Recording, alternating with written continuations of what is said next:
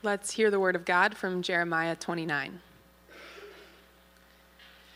This is the text of the letter that the prophet Jeremiah sent from Jerusalem to the surviving elders among the exiles and to the priests, the prophets, and all the other people Nebuchadnezzar had carried into exile from Jerusalem to Babylon. This was after King Jehoiachin and the queen mother, the court officials, and the leaders of Judah and Jerusalem the skilled workers and the artisans had gone into exile from Jerusalem. He entrusted the letter to Elasah, son of Shaphan, and to Gemariah, son of Hilkiah, whom Zedekiah, king of Judah, sent to King Nebuchadnezzar in Babylon. It said, This is what the Lord Almighty, the God of Israel, says to all those I carried into exile from Jerusalem to Babylon Build houses and settle down. Plant gardens and eat what they produce. Marry and have sons and daughters. Find wives for your sons and give your daughters in marriage, so that they too may have sons and daughters. Increase in number there, do not decrease. Also, seek the peace and prosperity of the city to which I have carried you into exile. Pray to the Lord for it because if it prospers, you too will prosper. Yes, this is what the Lord Almighty, the God of Israel, says Do not let the prophets and diviners among you deceive you.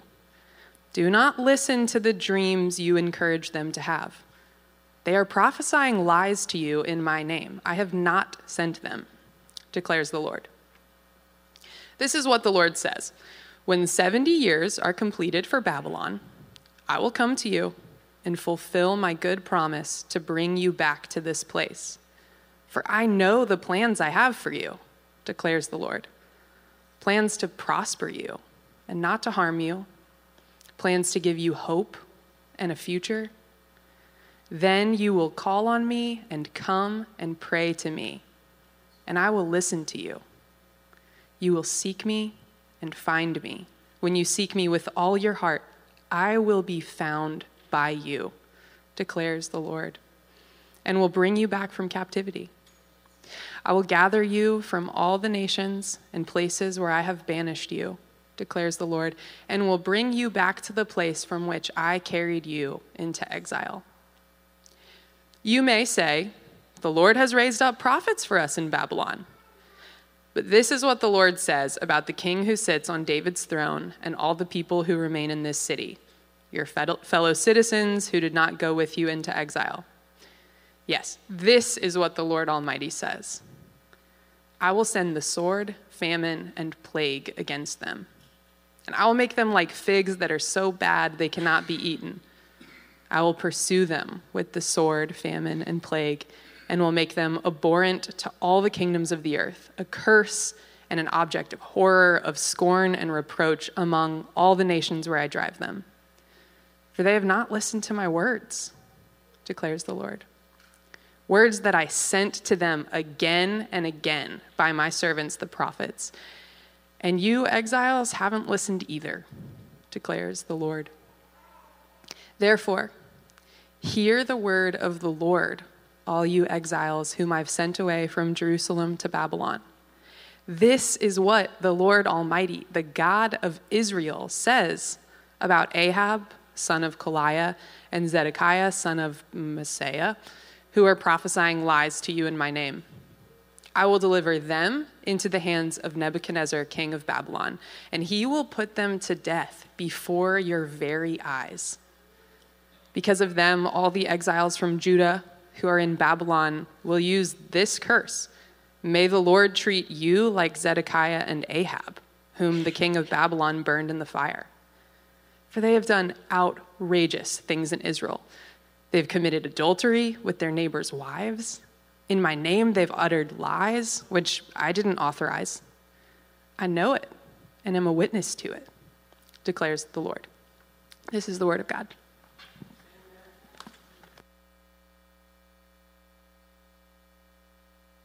Well, good morning again, church family. It's good to be with you this morning. It is so good to be able to come together each Sunday and unite our hearts in worship. This feels like home to me. home is an interesting concept, right? What makes a home? How long must you live somewhere before it feels like home? Is it a building? The people? Familiarity? What, what, what is it? How long, real quick question, just to raise your hands. How long do you need to live somewhere before it feels like home? One year? Raise your hand. Five years? Two years? Ten years? Just give me a number with your hand, somebody. One, two, two, two, five, zero. You just you're home everywhere. I love it. It's a, it's a hard concept. I remember when I remember when I moved to Orlando to go to seminary, and I lived there for about three and a half years. I lived there for three and a half years. It never felt like home for me. I knew it was temporary. I knew I was only there for seminary, and I lived like it. I actually didn't own a bed for the first two years of my time there. I was, I was a poor, I was a poor uh, seminary student in a youth ministry at the time, and I started off sleeping on a mat. Like uh, we had like these like Korean mats that I used to sleep. My parents used to have. I slept on that and a sleeping bag on top of it for two and a half years. I think that's how I felt. I was actually really just lazy, but that's what it was. I actually had a bookshelf a whole bookshelf that I bought brand new when I first moved to Orlando that actually stayed in the box the whole time I was in Orlando. I never put it together. True story.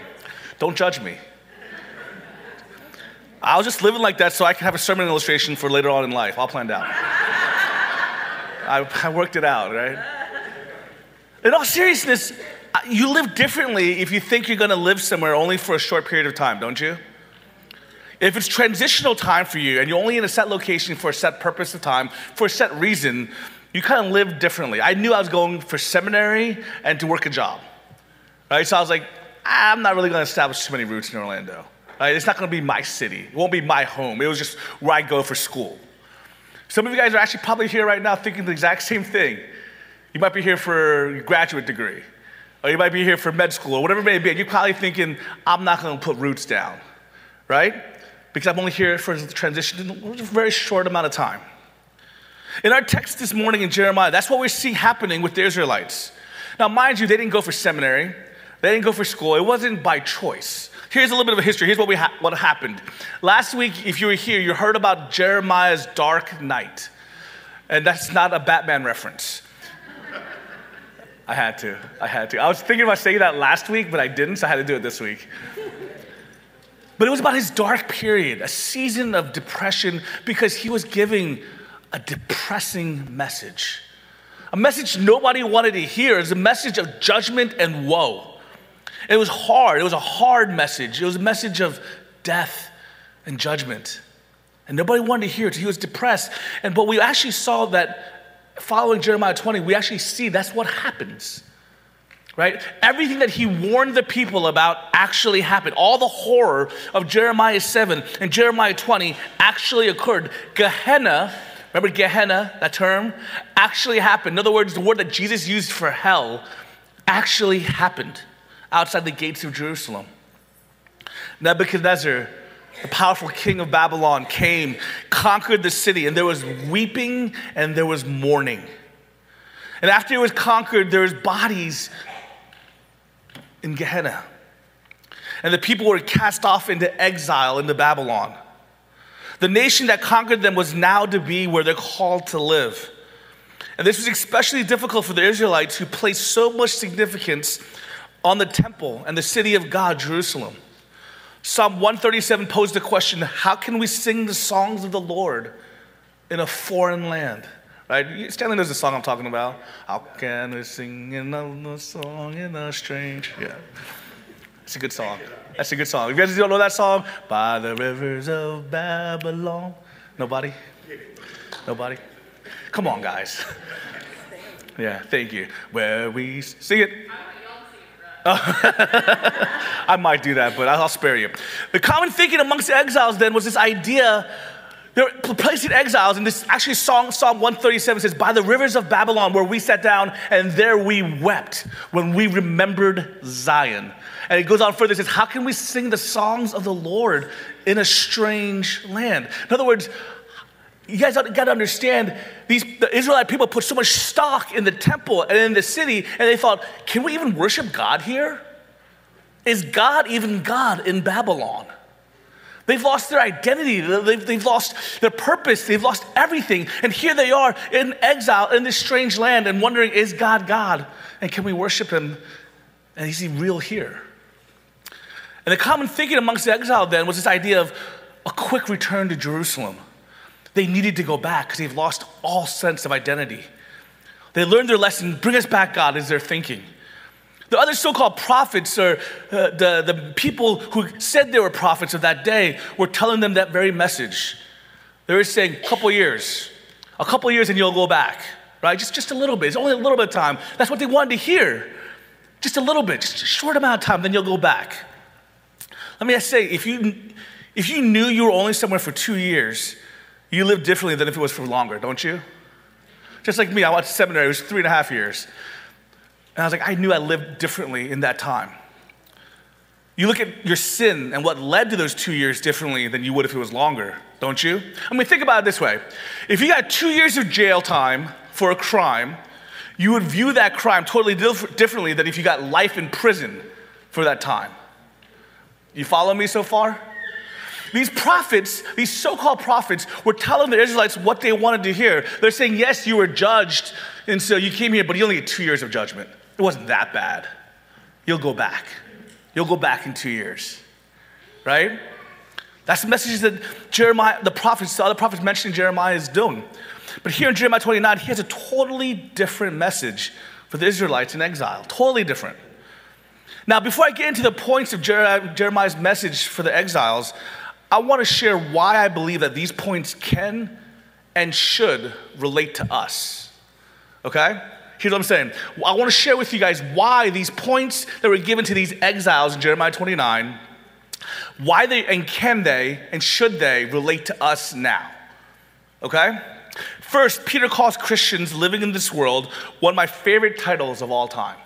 In 1 Peter 1, he calls Christians dispersed amongst the peoples in the nations, he calls them elect exiles. Have you guys heard that before? 1 Peter 1? the elect exiles. I love that, by the way. The term exile here means alien, foreigner, a sojourner, and a term that the Israelites would relate to because their people were once exiled and aliens in a strange land. Peter is saying the same thing Paul says in Philippians when he says, Our citizenship is in heaven. Or as Paul later describes in Hebrews 13, he says, All these people were still living by faith when they died. They did not receive the things promised, they only saw them and welcomed them from a distance, admitting that they were foreigners and strangers on earth. This should be on the screen, by the way. If, if there it is. Woohoo. People who say such things show that they're looking for a country of their own. If they had been thinking of the country they had left, they would have an opportunity to return. Instead, they were looking for, longing for a better country, a heavenly one. Therefore, God is not ashamed to be called their God, for he has prepared a city for them. What Paul is saying is that if, as a Christian, your citizenship, your identifying country, your passport is not of this world, but it's of the next, it's of heaven. Our identity as followers of Christ is one of elect exile. This is not our eternal home. This place is not our identity. When a soldier from the US military goes off for deployment, the barracks that the soldier is in is not their home identity. The nation that they're deployed in is not their home identity. Do you guys see, as believers, as followers of Jesus, we became citizens of heaven, and while we live on earth, we are here as elect exiles, not in our home, but here for a purpose. Are you guys with me so far? Do you see the correlation so far? Right? We are also exiles. So the first point so, that, so we can relate to the Israelites in this context and glean much from the letter that Jeremiah wrote to them. So, the first point that Jeremiah is making to the Israelites in this letter that he wrote to them is this number one, know that God sent them there. That's the first point. The Israelites were sent there in judgment. We were not, and I want you to hear that. The Israelites were sent there in judgment. We were not sent here in judgment. But God sent them there, and God sent us wherever we are sent. 29 4 says, This is what the Lord Almighty, the God of Israel, says to all those I carried into exile from Jerusalem to Babylon. I carried into exile. to hear that. God sent them in judgment also to exile. The Israelites needed to know that God put them in Babylon, that He is still all powerful, and that it wasn't because God didn't reach that far, it was only confined to Jerusalem. No, Jeremiah is being so clear. God carried them into exile. It was his judgment, his power, his hand, his will, his doing. He is sovereign and he is powerful, not just where Jerusalem is, but where Babylon is. And the other gods of that region still fall to the, every whim of our God and Savior. My people, God's called you to wherever you are right now. I know sometimes you don't want to be where you are. I know sometimes you might be thinking, well, God, you could have called me to Hawaii. right? Sometimes you might be thinking, God, Tahiti doesn't sound too bad right now. But wherever God's called you is exactly, wherever you are is wherever God's called you to be. He's sovereign over you. He's placed you in the season and the place that you are for a reason. Trust His purposes. God was intentional. Yes, it was a response to the ju- judgment, but in his judgment, he chose Babylon. He chose to send his people to Babylon. We don't know why. I don't know the fullness of the plans of God. But what happened? There are some who believe that the wise men who visited Jesus, where are they from? Some believe that they could have been from Babylon, or at least what was originally Babylon, because we're no longer at the time there. The idea of the wise men, the, the magi, could have been from um, Daniel.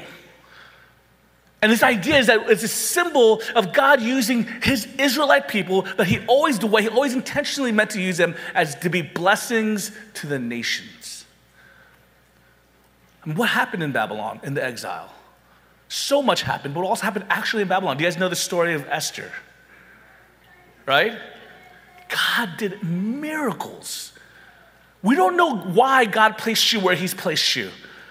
And you're thinking, once again, it could be Hawaii or Tahiti, but no, He's placed you here for a reason. He's called you to where you're at. Trust that God's called you where you're at.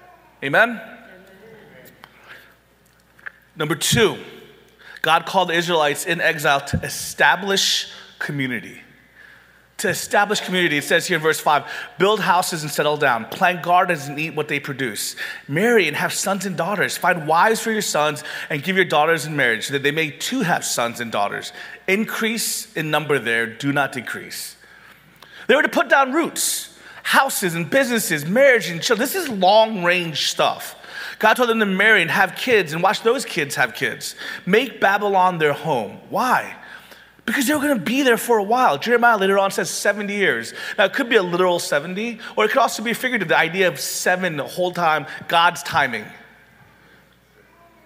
Now, the person's whole lifetime also, right? 70 years is often an age, a good age of how people, long people would, someone live. As a matter of fact, even now, our average lifespan is about that if you look at the average in America.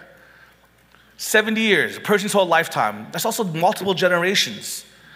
You can't go 70 years well without community. You need community to thrive and grow as people. That's the other reason. Is, is you got to grow and thrive to grow community. God doesn't. God isn't done. Wasn't done making image bearers and having plans for Israel to be a blessing to all the nations. He wanted them to be fruitful and multiply. He wanted them to have a place where they can build and hold on to the identity that God's placed them to have. My people, for us as elect exiles, we are to build community. We need each other. The church is called to advance the kingdom of God and as a body together in a strange land. We are stronger together, united for the same cause, and bound by the same home. We need to establish strong roots where we live because if we don't, it'll be radically difficult to navigate the culture of this foreign land well.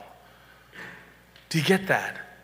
Guys, I've said this over and over again at Waypoint Church. We believe that spiritual maturity and advancing the kingdom is not an individual assignment, it is a group project.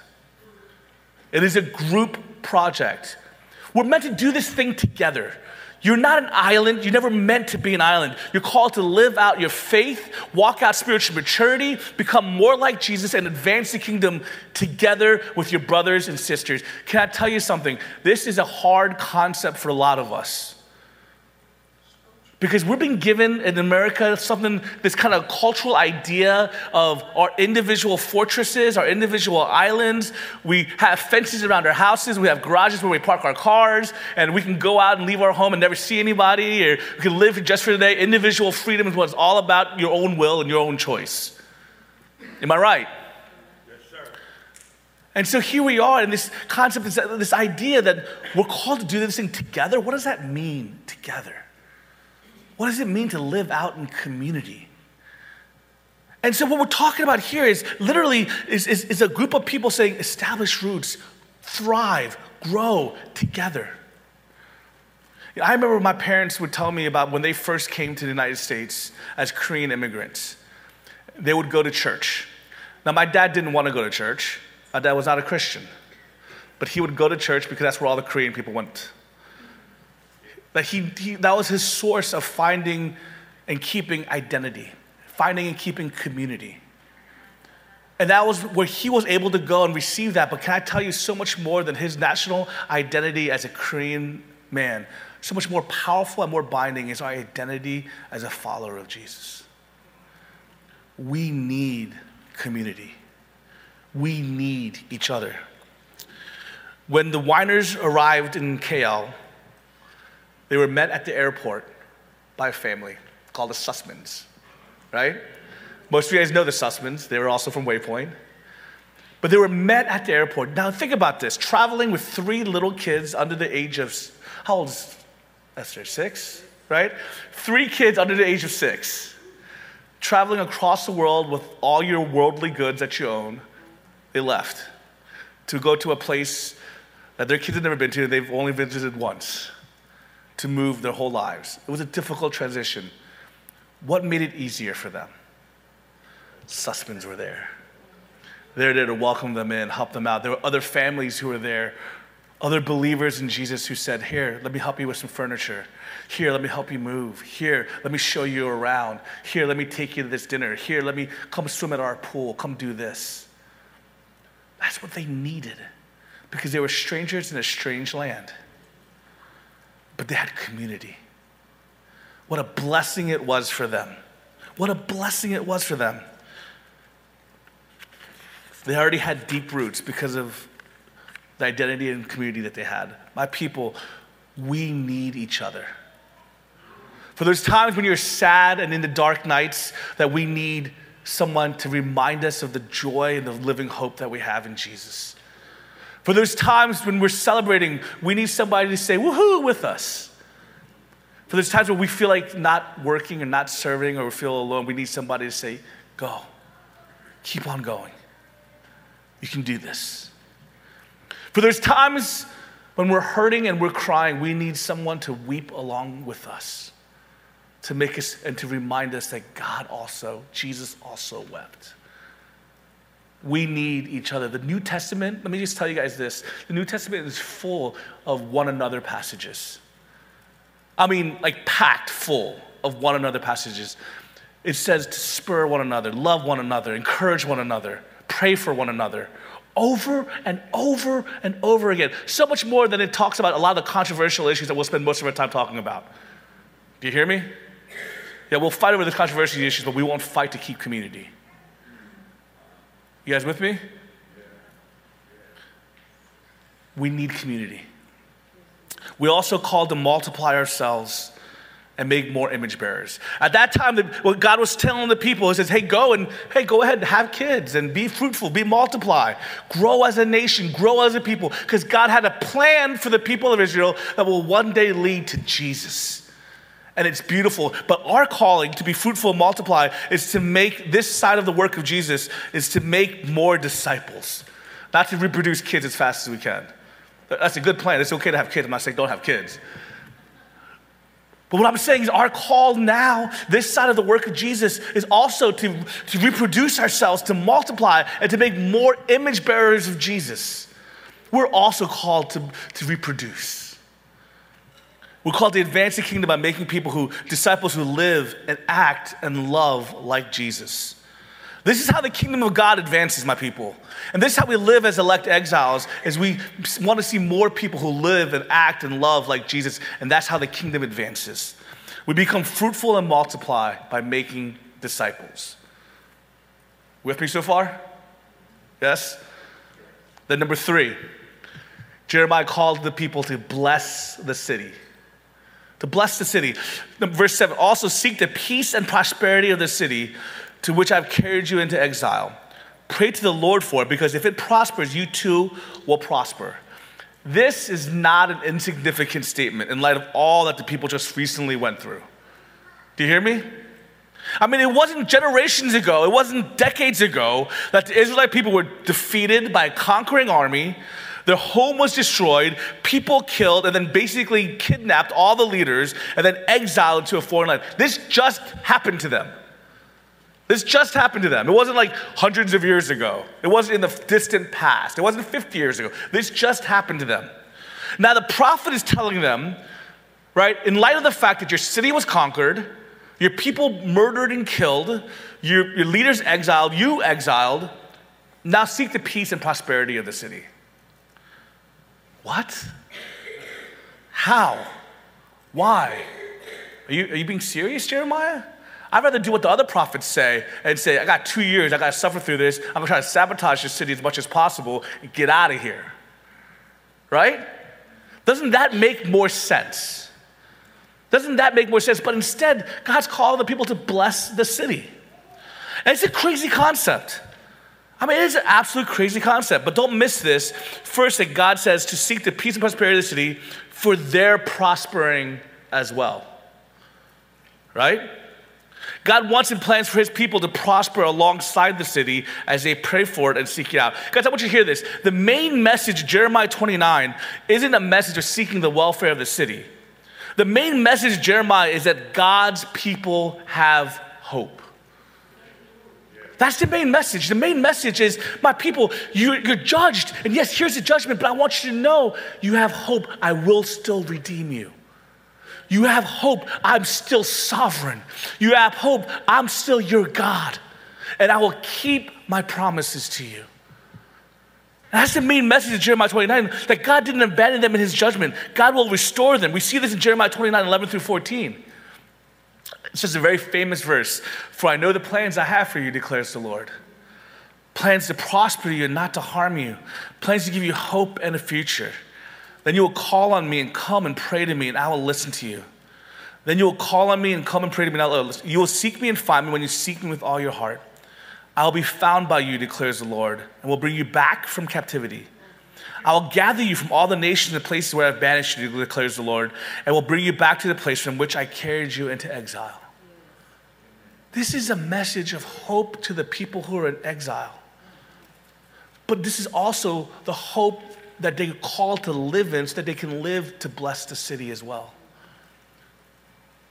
Because they have this eternal hope, because they have the promise that they will be restored and redeemed, they can seek the welfare and prosperity of the city that captured them, and in turn, they themselves can prosper. My people don't miss this. If this hope wasn't there, then there's no way they could pray for and seek the peace of Babylon. If they had no hope of being restored to God, if they had no hope of, of redemption, then there's no way they could seek the peace of the ones who captured them, the ones who killed them, the ones who exiled them. There's no way I could. If they didn't have hope of redemption and a future return and a relenting of judgment, there's no way they could love and lift up Babylon. But because they had hope, they could change the way they live and forgive. I had the privilege one day of sitting under a, a pastor named Sam James during an event, a Summit Network pastors event. This was about eight, nine years ago. During that time, Pastor Sam shared with us about some of his time overseas. He gave us the hard eh, and kind of real stuff that you sort of only kind of save for, for pastors, you know? He shared how, while in this certain country that he was called to and he was in, he was, as well as his church, was robbed multiple times.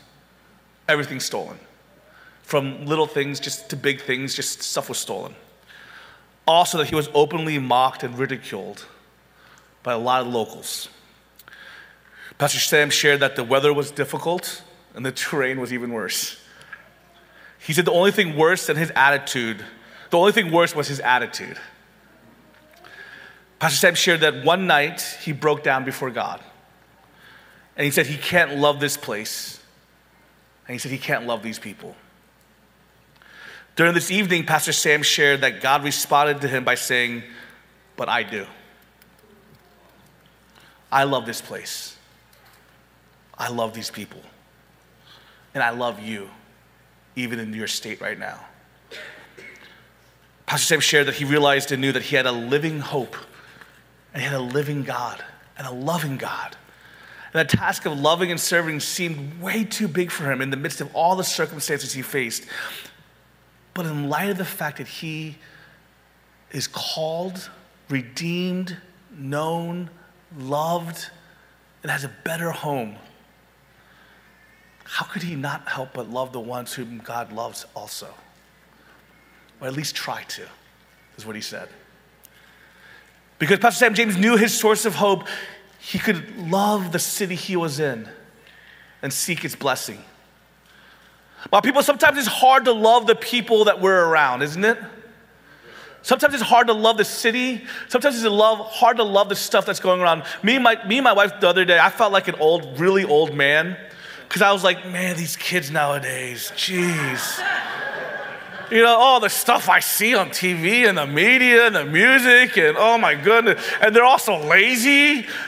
These millennials, or the, I don't, it's not even lazy anymore. What's the next one? I don't even know what they're called. Right? I don't know what the next one's called. Gen Zs, yeah. I'm like, oh, these young pups. I felt so old. We were just complaining about like all the stuff that's going around and the way culture is and all this kind of stuff. I'm like, oh, I just hate it here. You know? And we were, I just like, man, when did we get so old?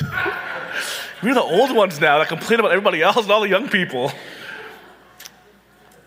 But sometimes it's so easy to do that. It's so easy to look around and see how hard the world is, see how difficult the people are. Sometimes you're ministering to people and they're just hard and they're mean and they're jerks and they don't appreciate anything. Right? Some of them. I said sometimes, a lot of times. No, it's just reality. It's easy to do that. It's easy to look at all that's wrong and then get bitter. It's easy to look at all that's hard and say, I want to quit. Sometimes we just want to we're tempted to say, well, forget them anyway. Let's get in our little lifeboats. Let's get in our little rafts and just rescue our little group and just let everybody else sink and fall away. Right? It's easy to think that way sometimes. But we have a God who says, I didn't do that to you. We have a God that says, I did not forsake you.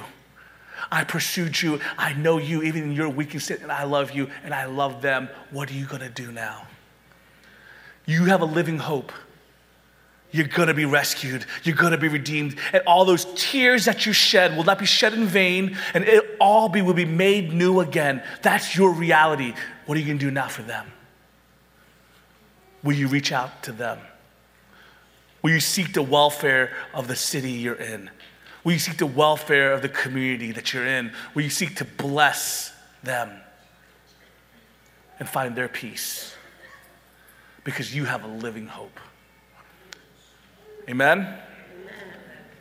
Will you love them because God loves them? Number four, Israelite people were called to reject false messengers.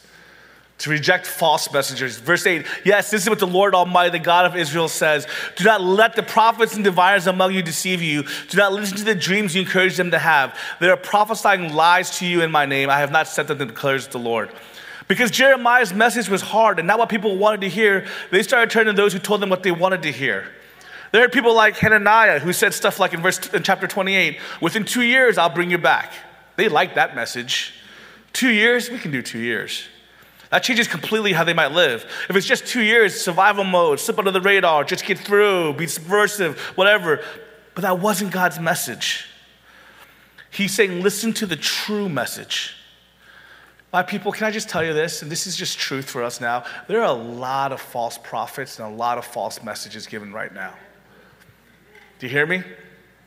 In our day and age, there are a lot of false messages. Maybe it's the prosperity gospel that states that because you believe Jesus, you can get whatever you want, and that the more you believe, the more material things you'll get. And some of you guys are like, well, I don't believe that. That's just foolish, but you kind of do. Right? You're being a little secretive about it, but inside you're kind of like, well, I deserve good things because I believe Jesus. I, I'm a good person. Right? My, nod your head with me. You hear what I'm saying? You don't have to nod your head, but in your heart, nod your heart with me. You know what I'm saying? Nod your heart with me. Or maybe it's a teaching that allows you just add Jesus on like you would fire insurance. You know what I'm saying? Like, live whatever life you want to live, do whatever you want to do. That's okay. Just make sure you said a prayer one time. Right? Maybe it's teaching that you need to earn and act and look a certain way for God to love you and to accept you. Maybe it's the teaching that God doesn't really care about the people in the world. Just make sure you get a few on the ones you love saved and in the lifeboat and let everybody else sink. Whatever it is, there are countless number of false prophets and false teaching going around right now.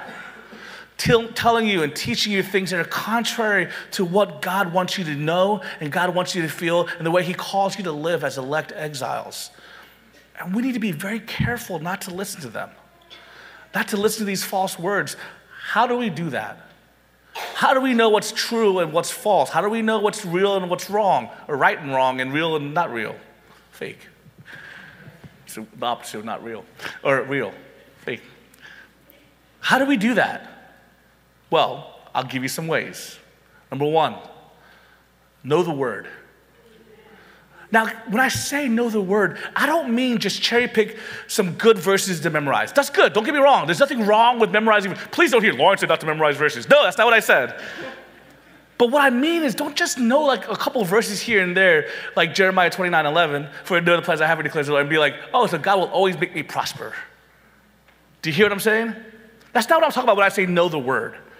I want you to know the word in this whole, entire narrative. Know the word and how it fits together. Know the meta narrative. Know the story. Know what God is doing. Know how He uses poetry and know what He's saying in the gospel. Know what the gospel message is. Know what His heartbeat is throughout all of history, through Old and New Testament. You guys hear what I'm saying? Know the word. So that when people try to cherry pick certain things to, to portray certain ideas, then you know, like, well, that doesn't fit in the whole context of Scripture. You with me so far? Know the word. Number two, live the word in community. Let me say that one again. Live the word out in community. In other words, guys, I want you to understand that yes, sometimes it's just you and your Bible, and that's really good, and that's great growth time. But there's times, can I just be real with you, that you can read one thing and be like, ooh, I don't get this at all. Or you can read something and be like, ooh, I, I think it means this. And then all of a sudden you're like, oh, that was not what it meant. But when you do it, and God's giving you the body. He's giving you blessed scholars and teachers. He's giving you leaders to help you come together, discuss, and do it in community so that we can shape each other, we can sharpen each other, that we can have the word come alive in our midst, and we can live it out together in community. I also want you to know that what that means is that also know it in this historical context. God gave us wonderful 2,000 years of incredible teaching amazing history and tradition of scholars and pastors and people in the past who have developed and given their lives to knowing this text, knowing the word.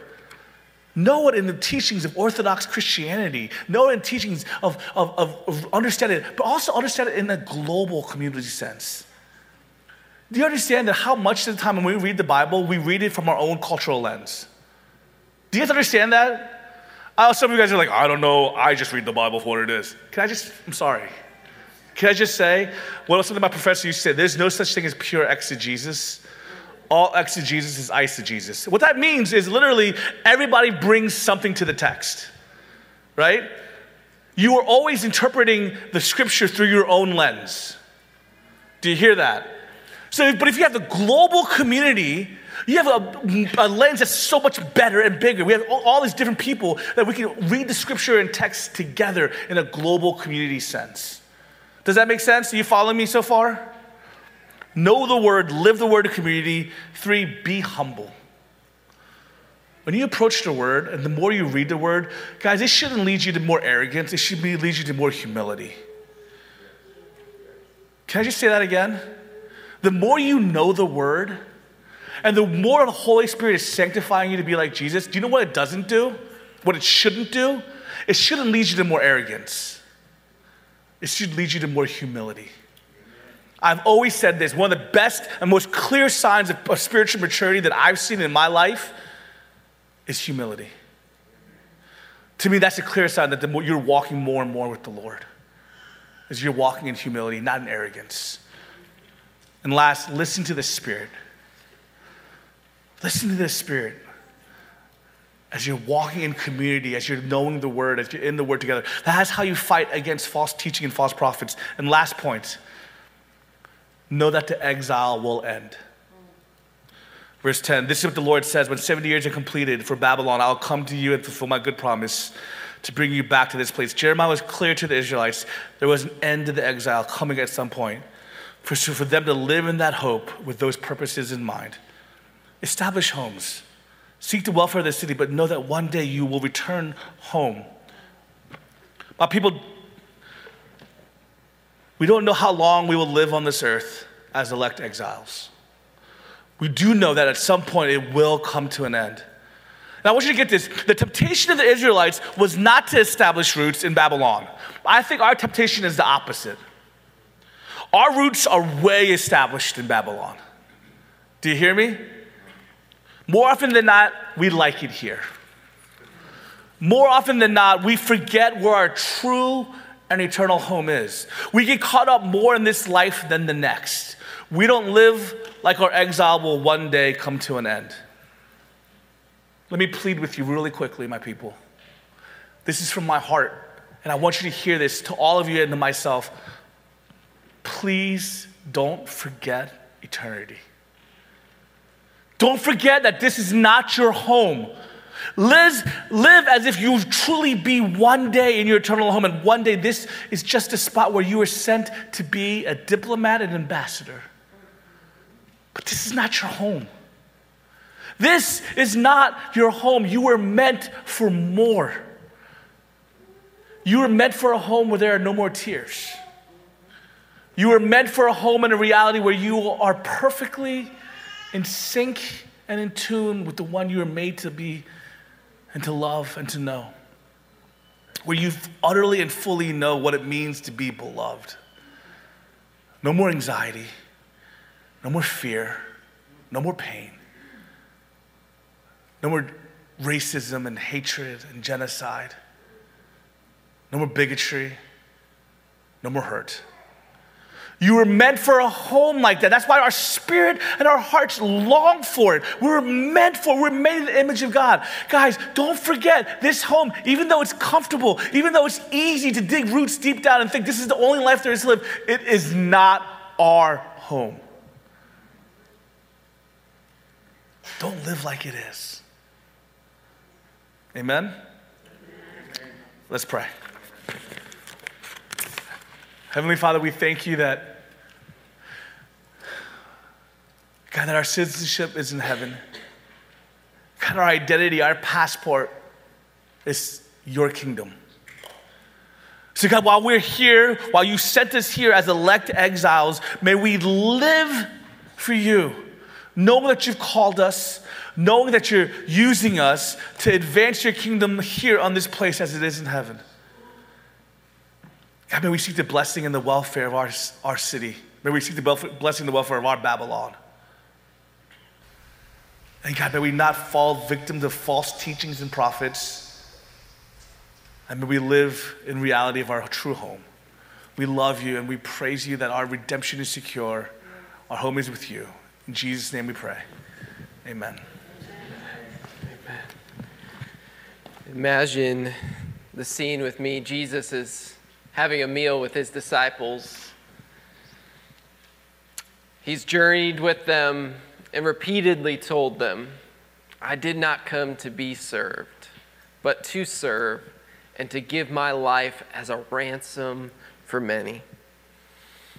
It says in Matthew chapter 26, verse 26 As they were eating, Jesus took the bread and after blessing it, broke it and gave it to the disciples and said, Take, eat, this is my body. And he took a cup, and when he had given thanks, he gave it to them, saying, Drink it, all of you, for this is my blood of the covenant, which is poured out for many for the forgiveness of sins. I tell you, I will not drink again of the fruit of the vine until that day when I drink it new with you in my Father's kingdom. As we come to the table this morning, Jesus gives us a meal to participate in. I often tell people this is not a magical snack, it doesn't do anything for you, except that it is more than an object lesson. It's an opportunity to rehearse the good news of the gospel for you, for us. And we do it together. As Lawrence encouraged us this morning, we aren't meant to do this alone. So, in a moment, we're going to invite you to come forward. We'll have servers up here to hand you the bread as a reminder that this is a gift to you and you'll take that bread and dip it in the cup, representing Jesus' blood that was poured out for the forgiveness of sins. So the Lord's Supper is simply a remembrance of Christ's sacrifice. We, we look back, we remember what Christ accomplished, that we owed a debt that was way bigger than we could ever pay because of our sin. And he took that debt upon himself. And so we remember his sacrifice. And, he, and then we celebrate his presence. Part of what Jesus has, is telling us is that he is present with us, and he does that in the church, in community. And so, one of the reasons we don't just pass out the elements to EU this morning is the re- tangible reminder that we receive the good news of Jesus through one another. And so we will say to you, This is the body of Christ broken for you. This is the blood of Christ poured out for you. So it's a celebration that Jesus is here. And if you have put your faith in Jesus, we are united with him and we celebrate in this meal his presence.